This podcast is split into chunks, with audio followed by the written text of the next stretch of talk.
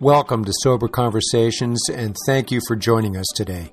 Sober Conversations is the podcast that gets to the heart of addiction recovery by examining all the angles of the sober lifestyle and just what it means to be alive, healthy, and thriving.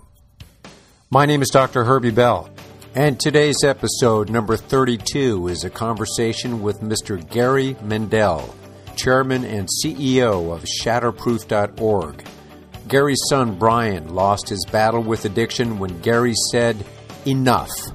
Shatterproof.org, formerly Brian's Wish, was created to honor Brian's memory with the promise to spare other families the anguish of this disease. The now very present and robust organization's vision is to unite and empower, to end the stigma, to advocate for change, and to research and innovate. As you'll hear, first and foremost, Mr. Mendell's heart and then keen business sense and plan has led him to gain the attention of such change agents as the Bill Clinton Global Initiative and the Clinton Health Matters Initiative. As Gary points out, this is not about him, but about us. Let's learn from this proactive man with unstoppable heart right now. Mr. Gary Mendell, you are with us here at Sober Conversations. It's so great to have you here this morning. How are you? Uh, I'm great, Herbie. Thank you very much for having me. Well, it's just fantastic. And um, as the uh, we will call you the CEO of Shatterproof.org. Is that the right way to say it, or chairman of Shatterproof.org? Right. Uh, e- either one's fine, Herbie. That, that that would be wonderful. Thank you. And as uh, for the run up to our conversation, I told you that I, I have been so attracted to your work because of the very deep empathy I felt regarding learning about the death of your son um, by addiction, by suicide, and how so moved I was by your heartfelt speech at the Clinton Foundation Health Matters Conference last year. Will you begin by redeclaring your promise to your son Brian and talk about the disconnect between what we know about addiction and what we're actually doing about it. A- absolutely. Um, you know, after Brian passed away,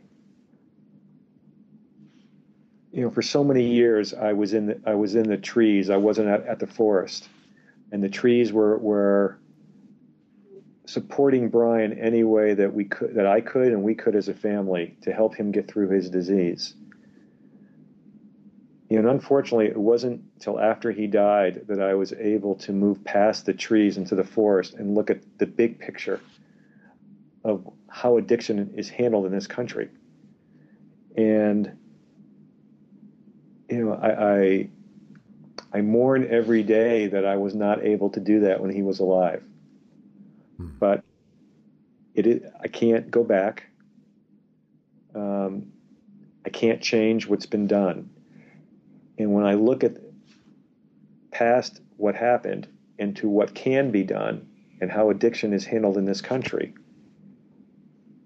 there's just no question that there is a base of knowledge, a base of research that exists today that's been funded by government grants, hundreds of millions of dollars over the last decade, that have, through clinical trials, randomly controlled trials shown very good evidence of things that parents can do, schools can do, pediatricians can do that will reduce the number of our children who become addicted. Beautiful. And there's also clinical trials of protocols that treatment programs should follow that will improve outcomes.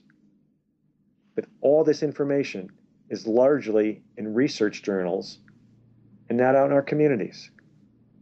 It, it is just unbelievable that this research exists that can start saving lives tomorrow, and it's not out in our communities.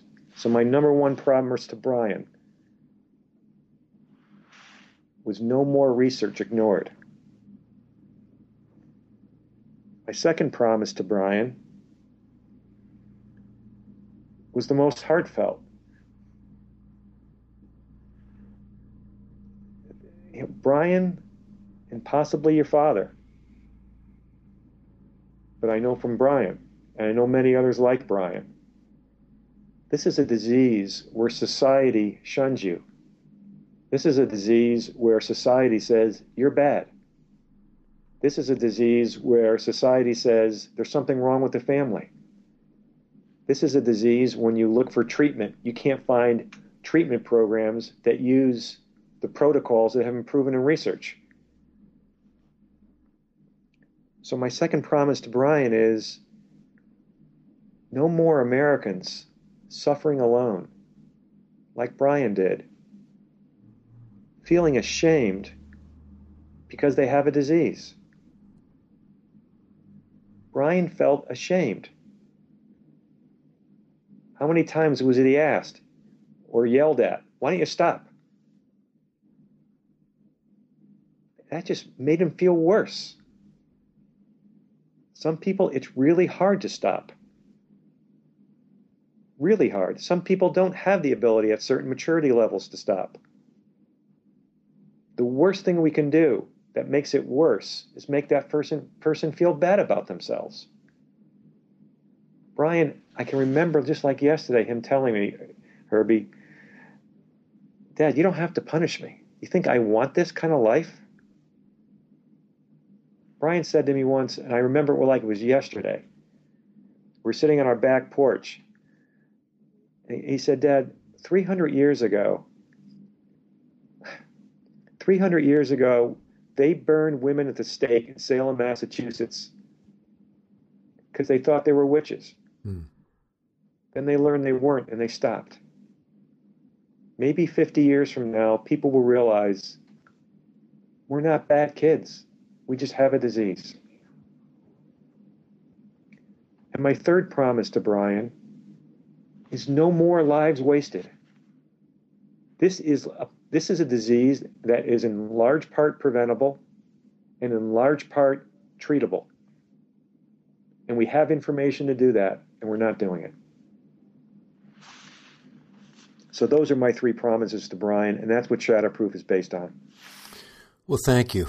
Talk about heartfelt. Thank you. I'm, I'm, uh, and you mentioned um, my father. Um, I, I, shared with you that my father committed suicide. Uh, he died of addiction through suicide as well. So, uh, for the listeners, that is the the uh, the tie here, and I think it's a very good look at the intergenerational model of this this terrible legacy, and, and you're doing so much to to break that legacy.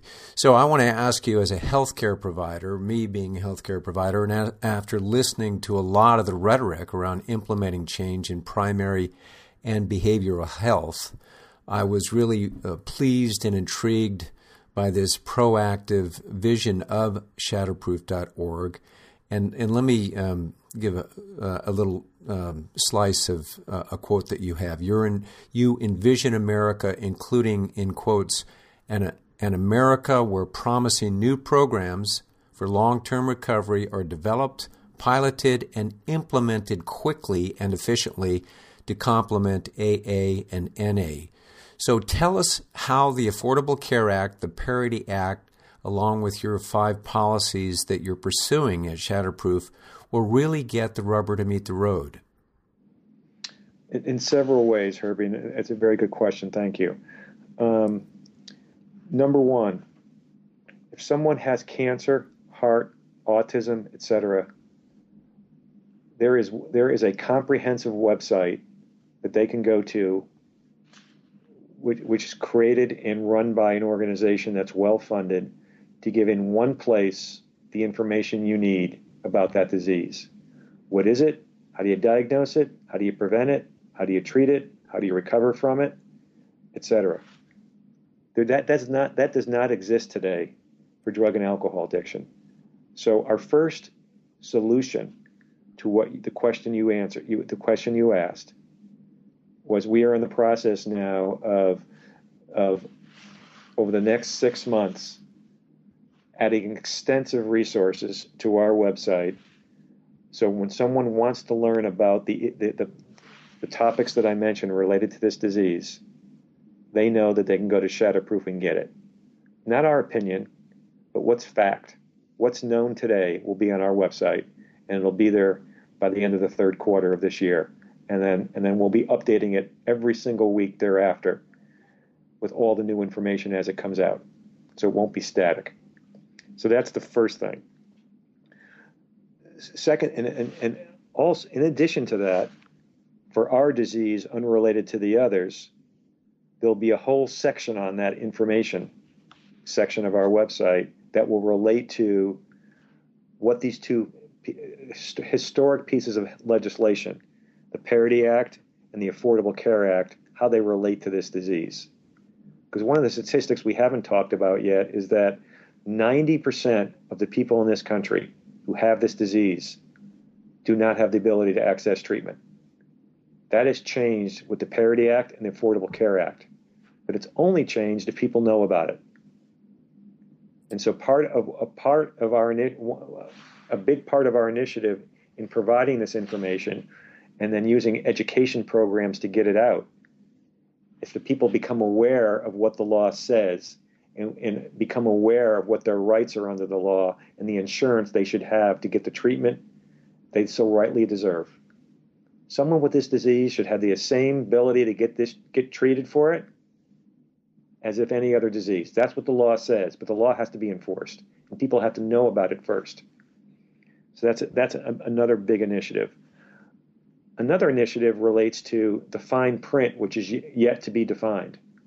The Parity Act says if you have a if you have mental if you are insurance plan and you cover mental health or substance use disorders, you have to cover in parity with other diseases.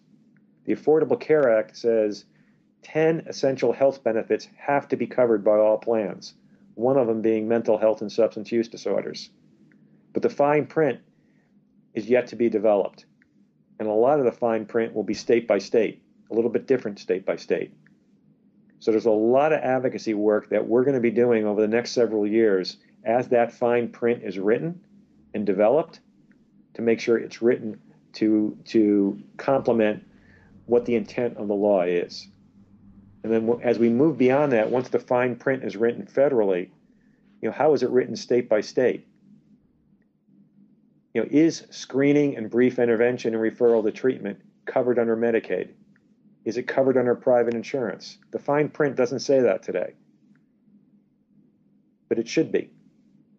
Because we know that screening and brief intervention and referral to treatment works. It's had randomly controlled trials for 20 years. We know it works but it's not in the fine print yet that it's to be covered. And if it's not covered, people who are wealthy can afford it, and people who are not wealthy cannot afford it, and that's not right. So that's another big initiative. third initiative we're going to focus on is overdose, is reducing the number of people who die from overdoses needlessly. If someone is addicted to opiates, there is a way of reversing overdose today and it's not being used hardly at all. And in two ways. Number one, just like if you're someone's experienced a heart attack, we've heard for years, the quicker we get them to medical attention into the hospital, the higher their chance of survival. Hmm. Same thing with an overdose. If someone is overdosing, they're not dying instantly. They're not going to die for three to five hours potentially. So every minute counts and a bunch of people are in a room and someone looks like they're overdosed, if you're in one of the 38 states that have not passed a Good Samaritan law, and people and think when the ambulance comes, the police come with them and everyone gets arrested. So, so what happens?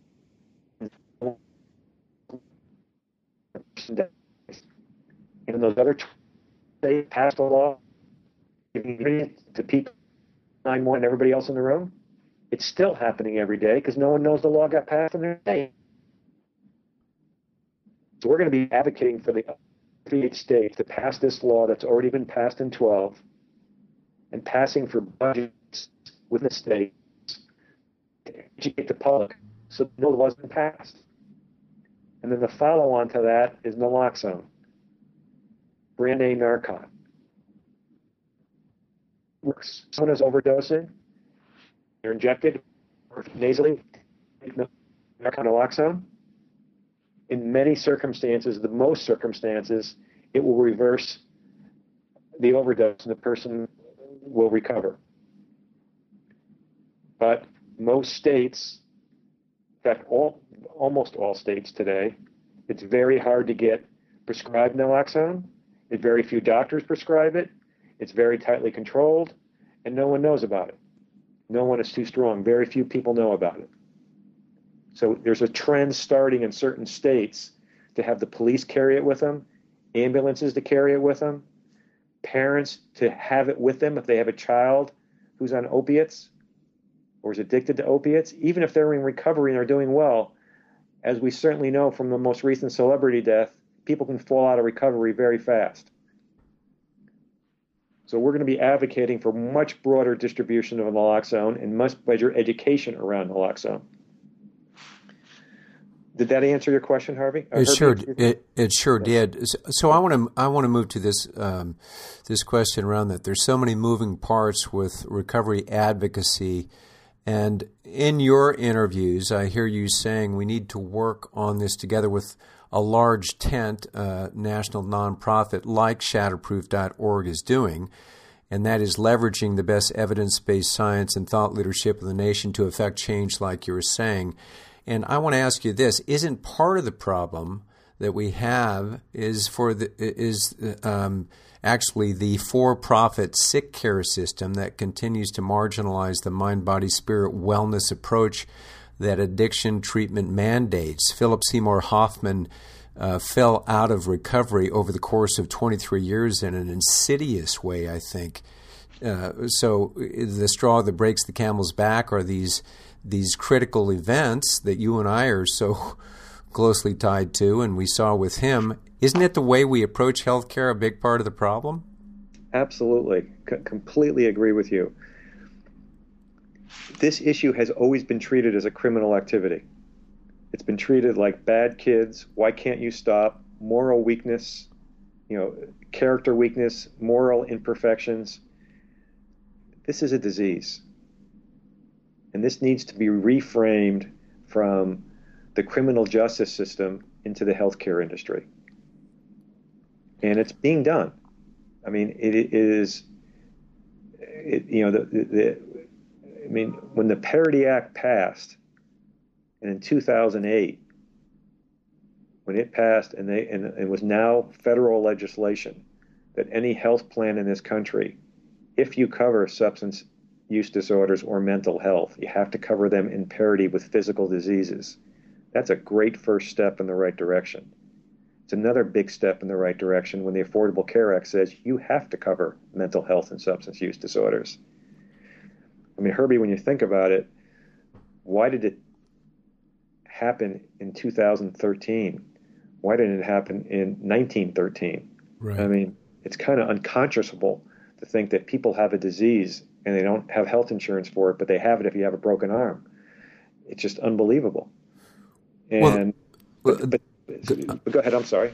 Uh, and I beg your pardon. Go ahead. You're on a nice train no, of thought. No, you go ahead. Go ahead. Well, so uh, I think what I'm I'm um, uh, pushing here is that uh, I read in, in, your very successful uh, past with developing a chain of hotels around the nation that you instituted a wellness first kind of approach with with your employees, and so um, this is what I'm talking about. The front end of this is uh, missing that people who do develop this disease, in part, are, uh, you know, their mind, body, spirits aren't well because they're not taking great care of themselves, nor are very many people in this nation. So addiction is the critical manifestation of that. Can, can you talk about that?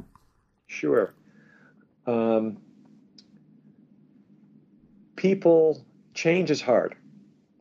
You know, there was a book that came out about a year ago called Nudge you know, related to getting people to change their behaviors in within the, within within the health area.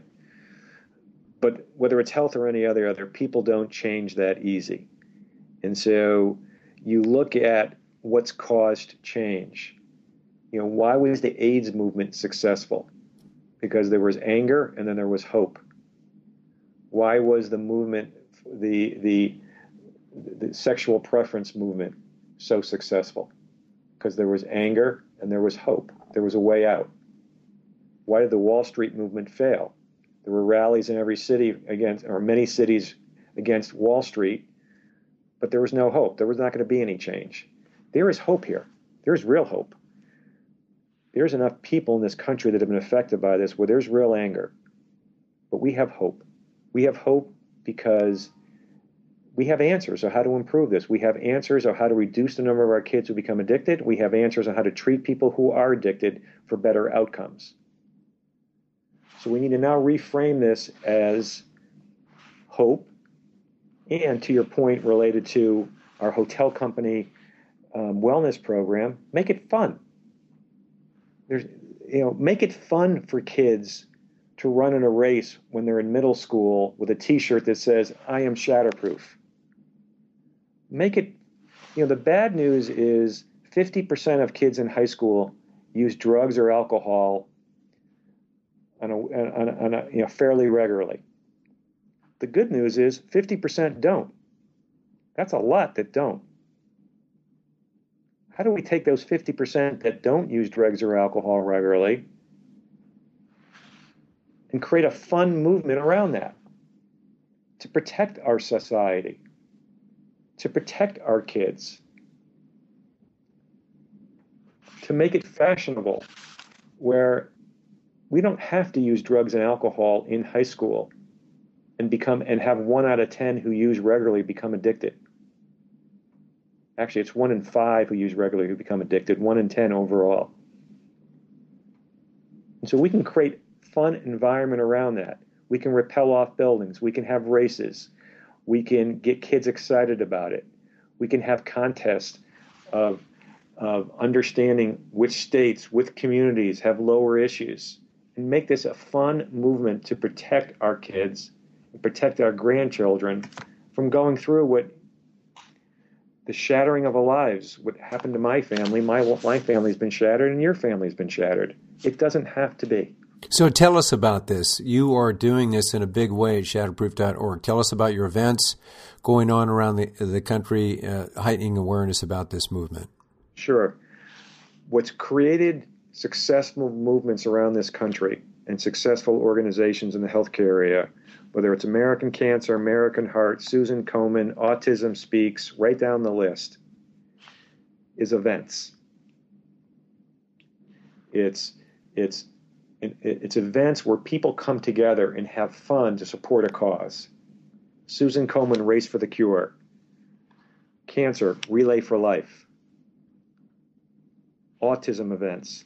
People coming together to have fun to support a cause they care about.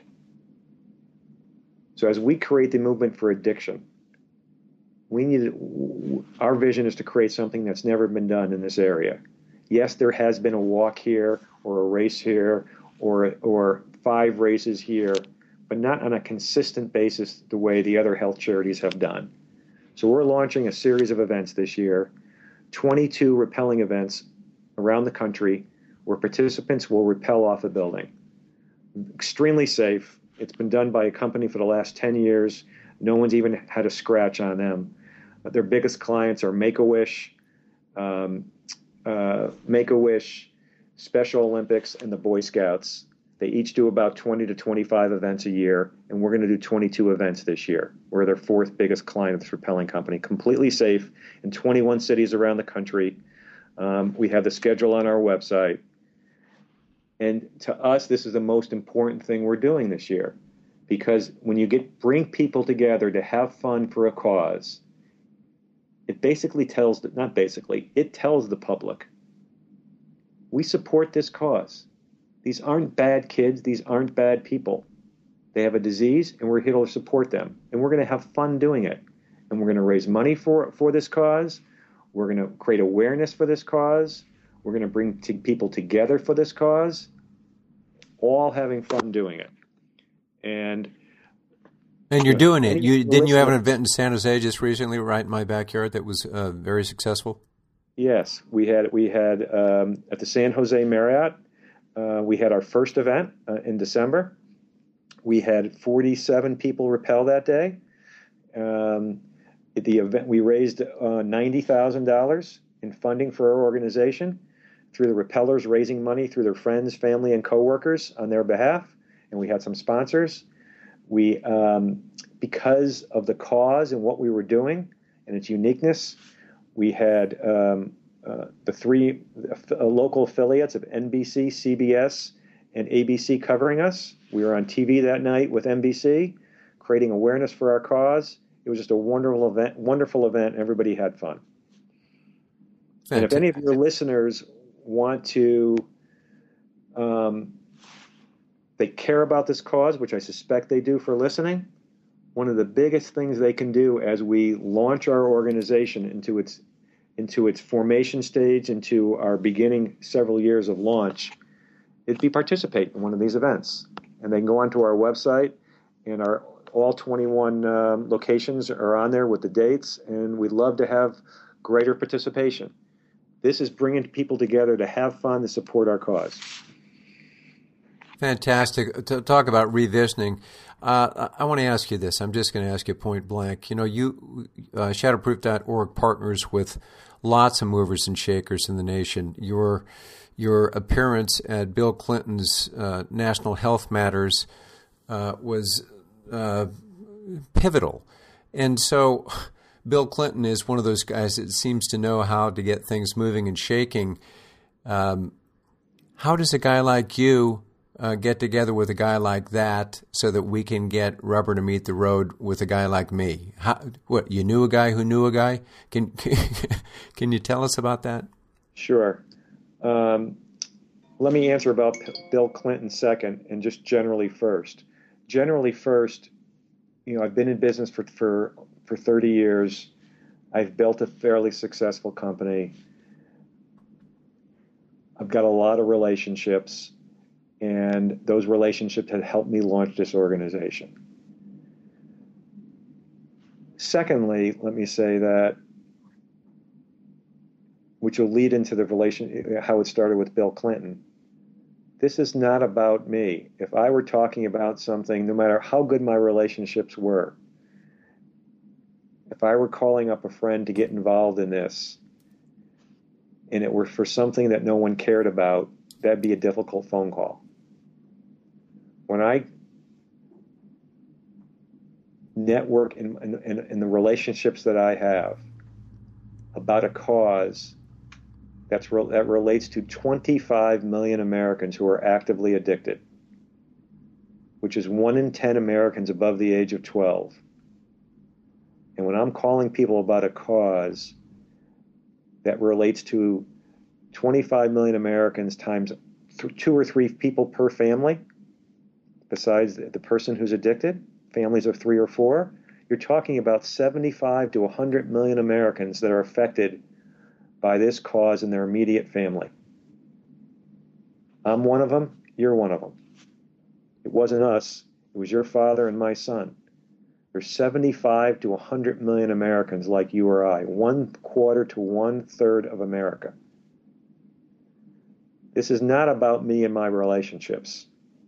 This is about a cause that affects so many people, that shatters so many lives, that when people feel that there's hope, that there's someone going to lead an organization that can use existing research and start saving lives tomorrow, people are coming out of the woodwork. In answer to your question about Bill Clinton, I didn't know Bill. I don't know Bill Clinton very well. I know him a little bit now. I didn't know him before I joined uh, Clinton Health Matters. Um, Clinton Health Matters. It was as simple as a year's worth of research with some of the best people around the country helping me build a business plan. And we, when we submitted that that business plan to the Clinton Foundation, out of out of the numerous business plans they received, they called me and said, of all the business plans we received this year, there are four that stand out, and yours is one of them. Beautiful. Would you come speak at? We'd like to. We'd like to. We'd like to feature your business plan at our conference, and would you be willing to come and speak? It wasn't any relationship. It was the business plan, and it wasn't the business plan. It was the need. One third to one quarter of America is affected by this. We have a lot of the answers to, to improve it, and they're sitting in research journals. This is like low hanging fruit. The biggest issue in this country that's preventable that's shattering lies. We have information to improve it. And now there's an organization and a business plan put together to tackle it. Fantastic. So let me let me uh, press this.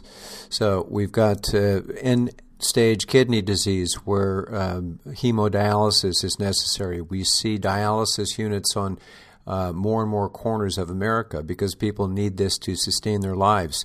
As a businessman, why um, why aren't you seeing places called recovery health centers in every metropolitan market so that people can have less uh, barrier to entry and receive the care they need from acute to managed care over the course of time so that uh, the uh, capital outlay isn't as much, but people are getting the chronic um, care, or I'm sorry, the managed care that they need. Sure. Why isn't that showing up?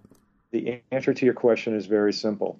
Up until January 1 of this year, none of it was covered by, very little of it was covered by insurance. But so, still, we but still we spent thirty five billion dollars on on on treatment. Um, I'm not sure that number, but let's say your number is right.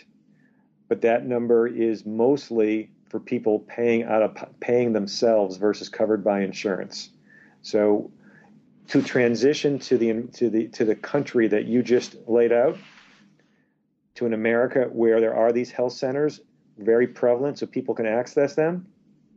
We now have the legislation in place with the Parity Act and the Affordable Care Act. It now has to be implemented. So and this is part of the thought leadership at shatterproof.org that, that this is in the vision. Absolutely. Beautiful. Absolutely. This is right in the strike zone. It, and, and the legislation is now there. But people need to know about it and it needs to happen. And what Shatterproof can bring to the table, the, the, the particular uh, experience that I can bring to the table, is not through years of addiction policy, but for year, but through years of, of building a business and executing like a business. And in the business world, we tend to do things a little bit quicker and more efficiently than in the um, larger bureaucratic world. And that's the particular expertise that I can lend to this. Fantastic. That's uh, that really makes my heart sing to hear you say that uh, that is in the wheelhouse. Um, so you're saying that the concept of monetizing wellness is uh, on the horizon. Absolutely. I mean, the legislation envisions it, but it's one thing to have it envision it to actually have it happen, and that's why we need to unite millions of Americans to join our cause. I mean, look, look at what just happened with other things. When, when there's other organizations that are, are, are efficient at bringing together millions of Americans for a cause, they're able to affect change.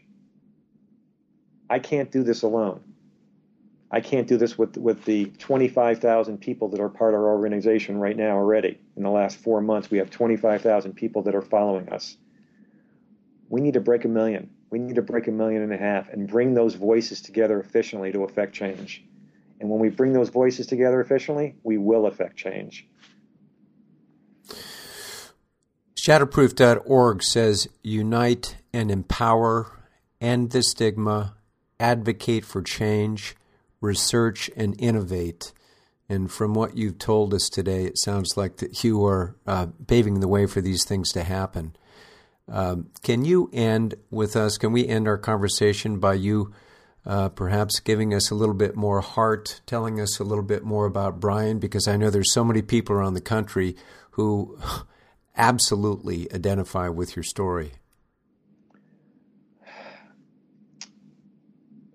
Um, sure, I'd be more than happy to. It, maybe I'll preface it with not reading word for word because I don't have it in front of me, but but giving highlights of an email I got yesterday. I got an email yesterday from a woman who described a situation where her son was addicted for several years. She couldn't find a treatment program that followed anything that was based on science. Her son felt horrible about himself. Her son wrote letters home from treatment programs saying, I'm so sorry I'm doing to, this to you. He went to a treatment program, his last one. He, he, um, he was discharged saying he was fine. And the next day he relapsed and overdosed and died. He was 19, he was 19 years old. Hmm. I get those stories every day. That was just yesterday. I can tell you a, a similar story the day before. I can tell you a story from four days ago where a father calls me and his son is is addicted, alive, won't go to treatment. The father the father called me and said, My idea to get him to treatment is to have him arrested. So at least he'll be safe for a little while, and maybe then he'll consider going to treatment. Hmm. I said to the father, have you ever heard of an interventionist? He said, No. What's that? My point in saying that is the information's not out there. Right. I mean, people don't know what to do. I'm getting, I'm working with, I can't tell you how many families I talk to, usually at night and on weekends where I don't have time during the day. There's no, we need to get the information out there. Brian was this you know whenever a family calls me the first thing i say is I, I, don't know for sure but i'm willing to bet that your child growing up was loving and adorable. They said yeah how'd you know? I said because they're all good kids. Mm. they become addicted when they're 13 14 15 when 10, 10 kids go in the backyard to smoke pot or have their first beer and one out of those 10 becomes addicted he didn't raise his hand and say, Addict me. Hmm. He didn't reach up to God and say, Addict me today. One out of 10, for whatever reason, approximately half genetically, and the other half because maybe there's some anxiety or depression or, or, or feeling some tension in their life, that for whatever reason, that drug connected with their brain. And over the next months, weeks, months, or years, they slowly be, or quickly became addicted. And when you're 13 or 14 or 15 and you're transitioning from middle school to high school, you have no idea what's happening to you. You have no idea. Right. And then it's too late. You're addicted. And then you go into this treatment world that is that is in the stone ages. Hmm. Generally speaking, not that there aren't good therapists and not good treatment programs, but generally speaking as an industry. And there's no one who'll dispute that. Brian was the same. I mean, Brian, when he was, when Brian died, I had people calling me from all over the country, people I'd never heard of before. One woman, woman called me crying hysterically, said, I need something of Brian's, a shoelace, a shirt, something. I said, I said, How did you know Brian? He said, If it wasn't for Brian, I would be dead. I was so depressed one day. I, didn't, I had no hope. Brian stayed up with me all night, the whole next day. He gave me hope. Because of Brian, I'm here today. Hmm. Another woman called me up two months after he died and said, I feel so bad. And she was crying horribly on the phone. She said, Everyone is posting stories about Brian on his Facebook memorial page. And I can't do it because there's so much to tell about Brian. I can't fit it in. I said, Well, just think of one memory, post it. And then a month later, post another memory. The next day, I went on his website and she had posted a memory. It was her first day in a treatment program. She was sitting on a bench in a field. She saw this kid walking, walking around the field, and she was hoping desperately that he wouldn't st- that he wouldn't talk to her. She wasn't ready to talk to anybody yet. She said, "Brian." It was Brian. She said he walked up to me he hugged me, he whispered in my ear and said, It's going to be okay. And he kept walking. He knew what I needed. Brian died because he was ashamed of who he was. Brian died because he didn't want to hurt his family anymore. That is unfair. That is unjust. He had a disease. And there's hundreds of thousands like Brian that we can save. It's too late for me and my family. It's too late for Brian. It is not too late. It is not too late for hundreds of thousands of others like Brian today and for children yet to be born to be protected from this disease.